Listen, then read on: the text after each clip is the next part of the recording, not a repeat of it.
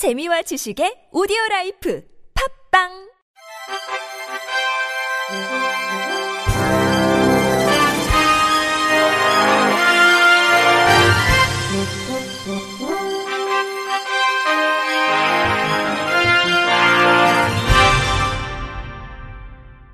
청취자 여러분 안녕하십니까? 2023년 1월 첫째 주 주간 KBRC 뉴스입니다.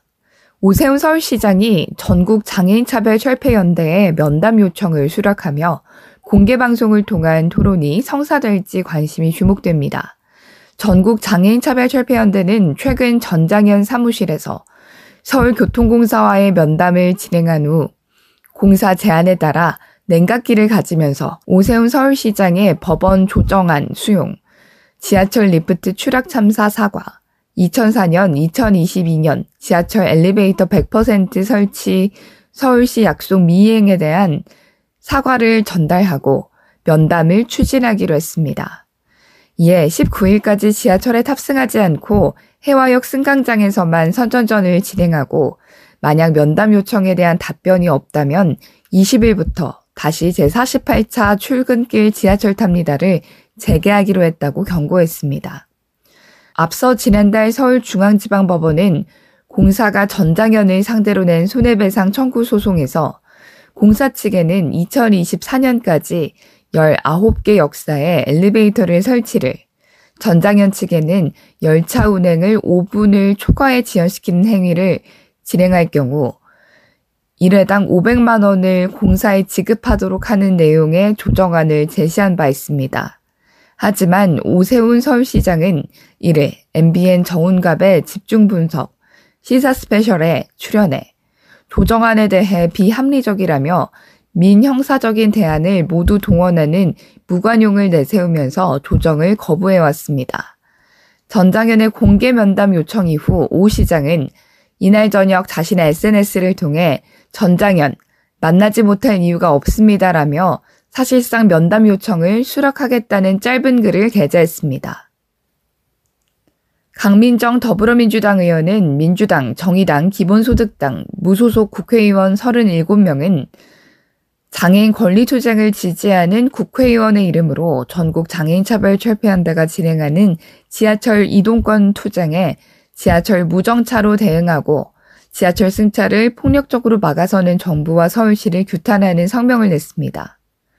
이동권 투쟁을 지지하는 의원들은 지난 4일 국회 소통관에서 기자회견을 열고 지하철 무정차는 장애인 권리 문제 해법이 아니라며 윤석열 정부는 혐오와 갈등의 열차를 멈추고 대화에 나서야 한다고 주장했습니다. 강민정 민주당 의원은 이동권 투쟁을 둘러싸고 벌어지고 있는 사회적 갈등, 극단적인 형태로 가해지고 있는 오세훈 서울시장과 경찰들의 탄압을 더 이상 두고 보면 안 된다는 위기의식을 갖게 됐다며 40여 명에 가까운 의원들이 같은 목소리를 내기 위해 자리를 마련했다고 밝혔습니다. 김민성 민주당 의원은 오죽하면 장인 인권단체들이 저렇게 싸우고 있겠냐며 예산 부족의 문제는 사과하고 노력하고 설득해야 할 문제이지 이 문제를 사회적 약자와 시민들 간의 갈등과 혐오의 프레임으로 접근할 문제는 결코 아니라고 말했습니다. 전국 장애인 부모연대와 장애인 차별금지 추진연대는 어제 오후 서울 강남구 소재 초등학교에서 특수학급 신설을 거부하는 것은 장애 차별이라며 국가인권위원회에 진정을 제기했습니다. 부모 연대에 따르면 올해 초등학교 입학을 앞둔 지적 장애 특수교육 대상자 A군의 부모는 근거리 학교에 특수학교가 없다는 것을 알고 1년 전부터 지자체와 교육청에 특수학급 설치 민원을 넣었지만 교육청은 학교에 직접 요구하라는 답변뿐 어떤 조치도 취하지 않았으며 해당 학교의 교장은 면담을 요청했으나 묵묵부답인 상황입니다.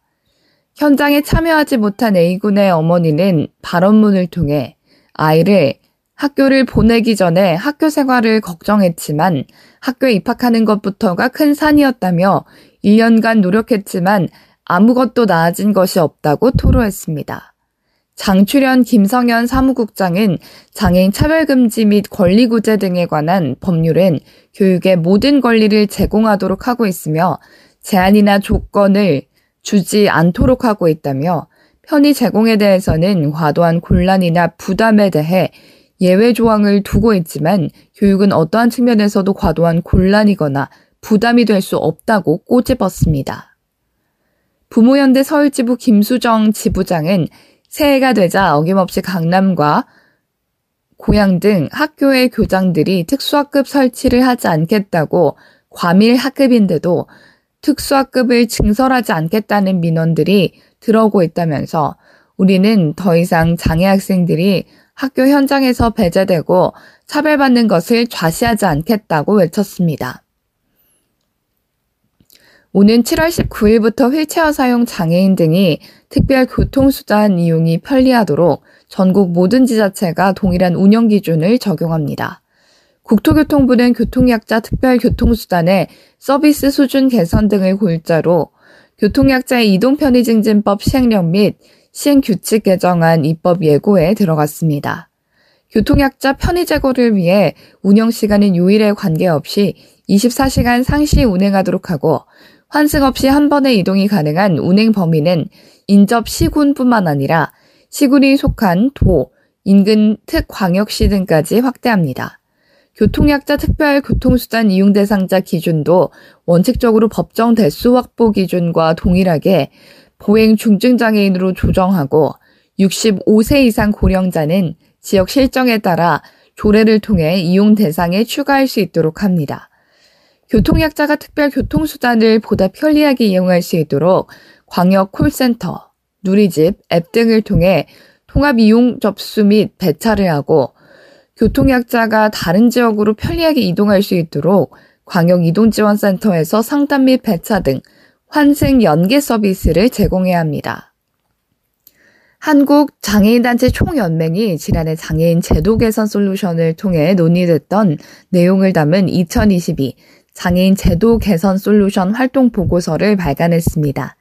장애인 제도 개선 솔루션은 장애인들이 일상생활에서 어려움을 겪고 있는 현안들을 발굴해 제도를 개선해 나가는 회의 및 간담회로 지난 2021년에 비해 9건이나 더 많은 46건의 과제를 발굴해냈고 그중 20건의 과제를 집중 건의했습니다. 편의 재고 및 이동권에 대한 건의가 각각 25%, 20%로 많았고 그 외에도 편의시설 서비스, 생활보장, 보조기기 의료는 10%, 인권 5% 순으로 발굴 및 건의했습니다.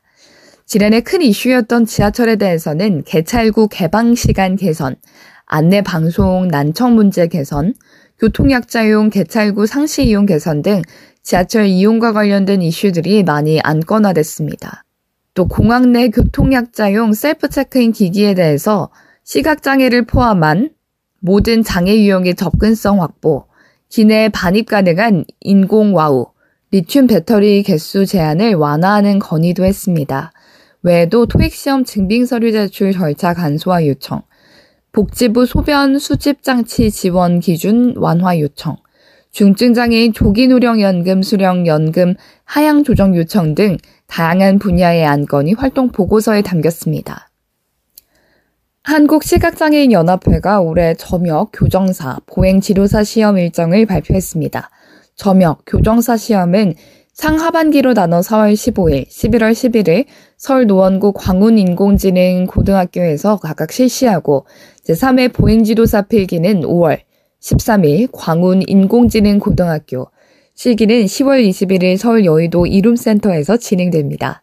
점역 교정사는 시각장애인이 촉각을 이용해 도서를 읽을 수 있도록 일반 도서를 점자로 번역 교정해 점자 도서, 점자 인쇄물, 전자 점자 파일을 제작하는 직무를 하는 사람으로 지난 2002년 보건복지부로부터 공인을 받아 한국시각장애인 연합회에서 국가 공인 민간 자격으로 시행해 오고 있으며 해마다 100여 명의 점역, 교정사를 배출해 오고 있습니다.